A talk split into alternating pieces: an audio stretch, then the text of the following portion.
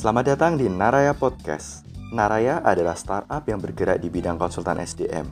Dan di podcast ini, kita akan berdiskusi bersama mengenai topik-topik pengembangan diri dan karir, isu-isu psikologi, kesehatan holistik, dan entrepreneurship. Kamu dapat terhubung dengan Naraya melalui Instagram di @naraconsulting. Selamat mendengarkan.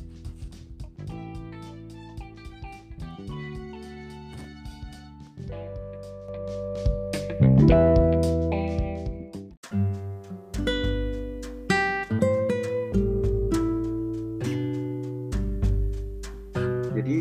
uh, tadi ya Mbak, aku ada ada beberapa hal yang bisa aku tarik dari langkah-langkahnya, step-stepnya.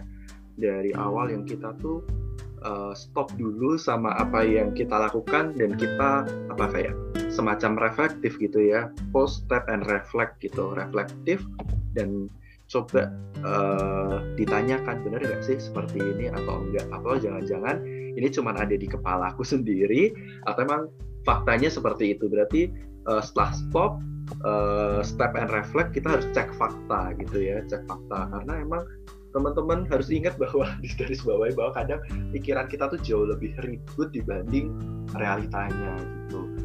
Terus tadi yang berikutnya adalah meng apa ya memperbandingkan pikiran kita. Jadi kita uh, harus membuat eh, pikiran-pikiran uh, alternatif. Jadi kayak sesuatu hal yang sifatnya berkebalikan kalau negatif. Jadi ke coba switch ke positif. Terus ambil kendali dalam hidup kita. Nah, yang berikutnya itu harus uh, kalau memang sudah sangat mengganggu gitu ya Mbak ya, datang ke profesional mungkin bisa menjadi alternatif. Nanti kita nanti kamu juga akan mendapatkan uh, bantuan secara secara profesional juga akan dibantu langkah-langkahnya karena emang nggak mungkin karena nggak semua orang mungkin bisa uh, menghadapi mungkin peristiwa traumatiknya sangat sangat melukai dan mungkin sangat dalam hingga akhirnya susah buat kita untuk untuk menerobos itu sendiri gitu. Betul, untuk bahkan sendiri. untuk sekedar menyadari bahwa peristiwa itu ternyata sangat tidak mengenakan baginya dan itu membuat luka itu juga nggak semua orang bisa gitu Rian. Hmm, iya sih mbak. Buat sadar limiting belief aja kadang kita susah mbak. Iya. Ini kan ini kan tahapan kalau kita sudah sadar limiting belief terus kita seperti ini. Nah tapi untuk beberapa orang punya awareness yang lebih untuk sadar bahwa kita punya limiting belief, kita punya belief yang salah tentang hidup ini, tentang karir kita, tentang hubungan kita, tentang bagaimana kita memandang itu kan uh, sesuatu yang nggak mudah gitu ya mbak ya. Perjalanan ya itu ya. Ya perjalanan banget. Wow. Oke oke oke. Nah, mungkin untuk teman-teman yang belum sadar sesuatu apa saja sih sesuatu yang membuat dia itu stop membuat dia itu kemudian uh, menghindar dari peristiwa suatu peristiwa gitu mungkin bisa dituliskan dulu gitu saat kita gagal atau saat kita mencoba menjauh kita tuliskan aja dulu itu hal-hal ini apa sih sebenarnya yang mengganggu kita yang membuat kita nggak nyaman itu apa saja reaksi yang muncul itu apa jadi peristiwanya apa reaksi, reaksi emosi ikutannya itu apa aja gitu Rian. Hmm. dan kenapa sih itu muncul? Biasanya munculnya itu saat peristiwa apa?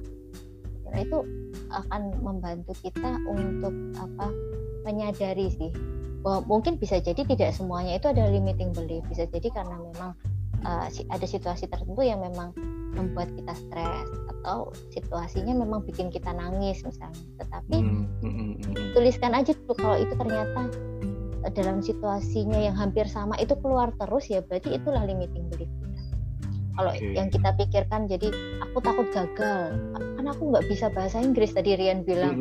Orang Jawa aku kan nggak bisa ngomong bahasa Inggris. Besoknya lagi dia journaling lagi. Misalnya salah satu caranya misalnya journaling dia nulis lagi tuh. Aku dapat tawaran ini tapi aku nggak tidak lanjutin nih karena aku bisa bahasa Inggris. Aku kan orang Jawa nanti ngomong bahasa Inggrisnya masa bahasa Inggris medok dia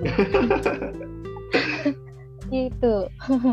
Nah itu mungkin bisa jadi salah satu cara ya Rian untuk teman-teman yang belum menyadari limiting beliefnya. Memang ini uh, perjalanan yang panjang ya teman-teman ya. Mungkin juga teman-teman bisa ikut kelas-kelas journaling, kelas-kelas meditasi yang itu bisa membantu teman-teman untuk lebih aware terhadap diri teman-teman. Hmm.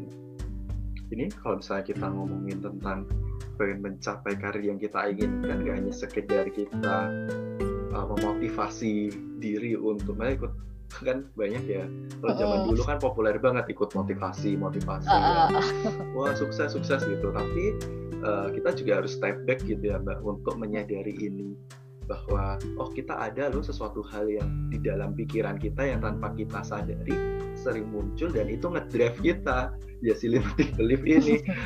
Oh my god. Oke okay.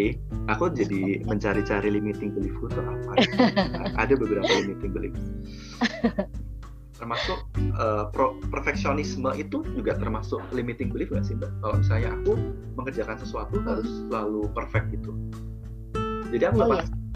jadi aku nggak ngapa-ngapain mbak karena oh. aku takut gagal gitu karena, oh akhirnya gitu reaksinya yang muncul karena perfeksionis itu reaksi yang muncul malah nggak mau ngerjain daripada yeah. nanti gagal gitu yeah. ya oke okay. oke okay. nah ya itu kalau itu bisa jadi itu limiting belief ya. Jadi kalau apa yang membuat kita sampai mencegah dan reaksinya aku baru tahu reaksinya bisa sampai gitu ya. Jadi akhirnya rebahan aja daripada nanti gagal oh ujung-ujungnya uh, gagal gitu kan. Yeah, nah oke. Okay. nah itu bisa jadi meeting belief loh Rian. Benar benar. Ya yeah. kalau ya mungkin bisa diingat dengan gini. Kalau misalnya aku takut gagal reaksinya adalah rebahan aja daripada nanti juga gagal juga gitu. Mungkin bisa di di follow up. Kenapa uh, memang kenapa kalau kalau gagal itu kenapa memang? Gitu ya. Kelebihannya kalau tetap mencoba itu kelebihannya apa? Kalau rebahan aja kelebihannya apa? Kekurangannya apa? Terus gimana sih biar uh, tetap bisa nggak rebahan aja tetapi hasilnya juga nggak terlalu mengecewakan? Mungkin bisa sampai di situ. Jadi itu PR-nya jadinya panjang memang. Hmm. proses kita ngobrol sama diri kita juga panjang walaupun nggak cuma sekali kita ngobrol terus kita bisa meyakinkan belief kita bahwa yuk kita kerjain yuk gitu. Mungkin tips ini cocok buat Ria nih. Jadi kalau sewaktu-waktu limiting belief ini muncul ya muncul kembali ada sesuatu yang men-trigger coba tips ini. Jadi yang pertama tanyakan pada dirimu gimana sih kalau aku salah? Apa yang terjadi kalau apa yang kupikirkan ini salah? Ternyata ini nggak benar gitu. Nah ini pertanyaan ini membantu kamu untuk melihat kenyataan secara proporsional. Jadi um, aku nggak bisa sukses. Gimana kalau misalnya yang kupikirkan ini salah? Mungkin kan kalau aku sukses mungkin juga kan dulu kamu sukses SMP sukses SMA kamu mendapatkan penghargaan mahasiswa terbaik misalnya. Berarti kan uh, aku nggak bisa sukses itu salah. Jadi kita harus melihat secara proporsional. Yang kedua tanyakan pada dirimu bagaimana belief ini bisa mendukungku di situasi saat ini? Dia ini berusaha menyelamatkanku dari apa gitu. Di belief tadi Rian misalnya belief Rian uh, perfeksionis tadi menyelamatkan Rian dari apa? Dari kegagalan. Kemudian apakah benar uh, belief ini masih kita butuhkan uh, pada kehidupan kita selanjutnya. Dan apakah bentuknya belief ini yang diwujudkan harus dengan tidak melakukan sesuatu gitu? Karena takut gagal. Apakah bentuknya harus seperti itu? Apakah ada choice yang lain? Gitu. Yang terakhir adalah recreate and rewrite your belief. Buat lagi dan tuliskan lagi beliefmu yang baru.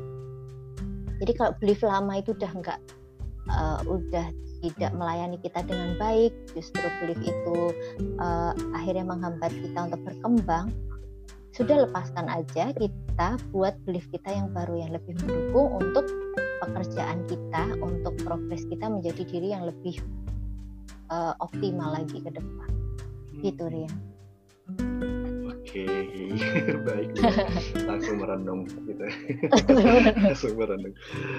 Wow, jadi uh, langkah-langkahnya adalah memang proses untuk mengelola ini diawali dari kita sadar dulu gitu ya Mbak ya bahwa kita emang punya ini gitu punya limiting belief dan di situ baru kita garap deh dengan tips-tips tadi dengan kita selalu menanyakan self talk ya kalau bisa mungkin populer ngomong sama diri kita sendiri, uh menanyakan ke diri kita sendiri tentang bagaimana sih realitasnya gitu, ataukah apakah ini masih bisa mungkin menjadi hal yang lain? Nah itu harus banyak ngobrol sama diri sendiri.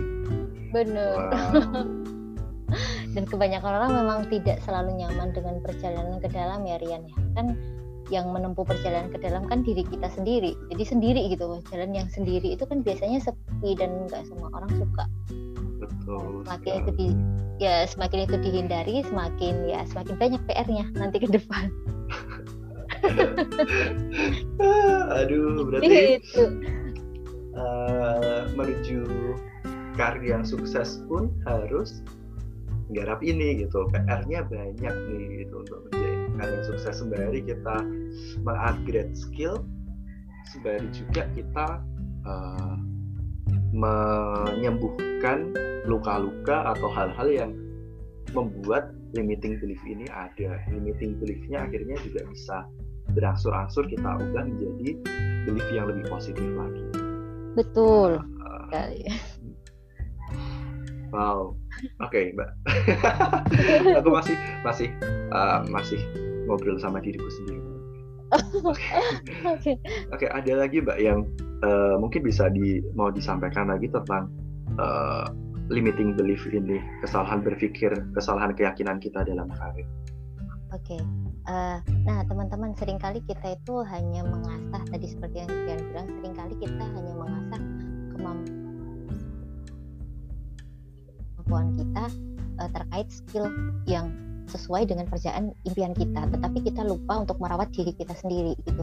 Kita berjalan merangkak kemudian memanjat dengan beban yang sangat banyak di punggung kita. Yang itu menyebabkan perjalanan kita pasti lebih lambat ya daripada teman-teman yang hanya membawa dirinya gitu. Jadi kalau teman-teman mau uh, lebih optimal pekerjaannya atau di dalam karirnya selain tadi teman-teman menambah skill keterampilan kompetensi yang dibutuhkan di pekerjaan teman-teman silakan teman-teman mulai lepaskan itu beban-bebannya itu ditaruh dulu deh. Bebannya ditaruh dulu kemudian diajak kita mengajak diri kita untuk banyak refleksi, banyak ngobrol sehingga kita firm terhadap diri kita, kita ngerti sebenarnya diri kita itu takut apa, menghindari apa, tetapi kemudian reaksinya tidak dengan flight atau menghindar, tetapi menyelesaikan problem-problem itu. Walaupun ini perjalanannya tidak menyenangkan ya teman-teman ya, tetapi ini sangat penting untuk membantu teman-teman mencapai karir yang lebih cemerlang ke depan nanti gitu Rian. Oke. Okay. hmm, siap mbak. Jadi emang uh, proses untuk menuju karir yang kita inginkan karir goal kita uh, tidak lepas dari bagaimana kita juga mampu menyembuhkan diri kita. Nah, ketika memang prosesnya ini, prosesnya proses yang panjang, proses yang menyakit, mungkin proses yang nggak nggak menyenangkan gitu kadang kita harus ngubla-ubla luka lama sakitnya bagaimana nah itu harus kita hadapi. Nah dan ini pun juga tadi sempat Mbak Rosa sampaikan bahwa kalau memang uh, sudah sangat mengganggu sebenarnya bisa menghubungi profesional gitu ya Mbak ya? Betul sekali. Oke bisa menghubungi profesional lah. Fungsinya dari beberapa apa ada ada profesi-profesi seperti psikolog, uh, karir coach. Nah, ini akan membantu teman-teman dalam proses seperti ini begitu. Oke okay, teman-teman. Terima kasih uh, atas waktunya mendengarkan obrolan kita. Semoga memberikan manfaat. Kalau teman-teman pengen terhubung dengan kami uh, di Naraya Consulting nanti teman-teman bisa follow di Instagram kami di @naraya_consulting atau ke mampir ke YouTube kita di Naraya Consulting. Gitu. Begitu teman-teman. Begitu Mbak Rosa, terima kasih Thank you, Rian. diskusinya. Oke, kita sampai bertemu di podcast berikutnya. Terima kasih. Thank you.